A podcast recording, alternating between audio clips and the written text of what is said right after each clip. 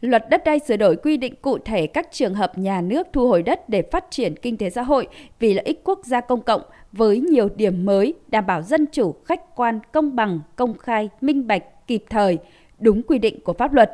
Cùng với đó, các bước thực hiện bồi thường, hỗ trợ tái định cư thu hồi đất, đảm bảo nguyên tắc có sự tham gia của người dân ở các giai đoạn, đảm bảo nguyên tắc người có đất bị thu hồi được bồi thường tái định cư trước khi thu hồi đất. Đối với thu hồi đất để phát triển dự án nhà ở thương mại, luật quy định nhà nước có thể thu hồi đất để thực hiện các dự án nhà ở thương mại, dự án hỗn hợp nhà ở kinh doanh thương mại, dịch vụ nhưng chỉ trong trường hợp dự án đầu tư xây dựng khu đô thị. Khi thực hiện thu hồi đất sẽ phải đáp ứng yêu cầu căn cứ điều kiện theo quy định. Quy định này là bước quan trọng nhằm đảm bảo quyền lợi của người dân, tránh tình trạng lạm dụng thu hồi đất.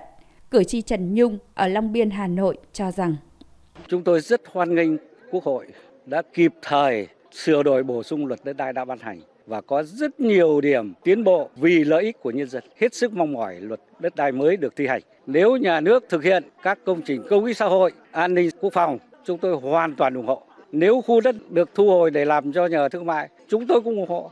Nhưng mà làm thương mại phải giải quyết theo giá thị trường.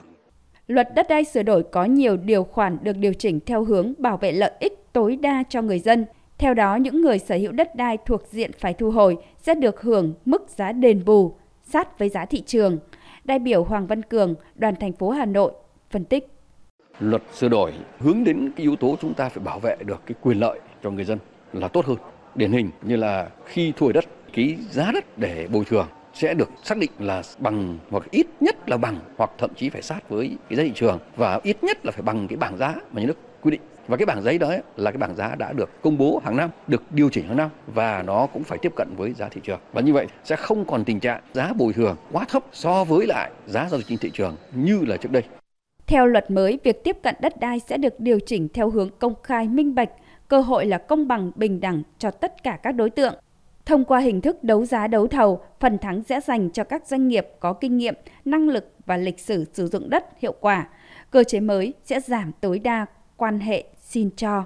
Ông Lê Hoàng Châu, Chủ tịch Hiệp hội Bất động sản Thành phố Hồ Chí Minh đánh giá Chúng tôi đánh giá rất cao cái cơ chế này mà nếu được thực thi một cách đầy đủ, nghiêm túc sẽ tạo được sự đồng thuận trong xã hội và bảo vệ được quyền và lợi ích hợp pháp. Thứ nhất là của người có đất bị thu hồi. Thứ hai, bảo vệ được quyền và lợi ích hợp pháp của nhà đầu tư, tức là doanh nghiệp. Và thứ ba là nhà nước thu được địa tô trên lệch phục vụ lợi ích công cộng. Luật đất đai sửa đổi được thông qua sẽ đảm bảo cơ chế định giá đất theo sát thị trường, đảm bảo quyền tiếp cận đất đai một cách công bằng bình đẳng cũng như quyền tài sản đất đai của người dân doanh nghiệp được bảo vệ, từ đó khơi dậy nguồn lực tài nguyên đất đai cho phát triển đất nước.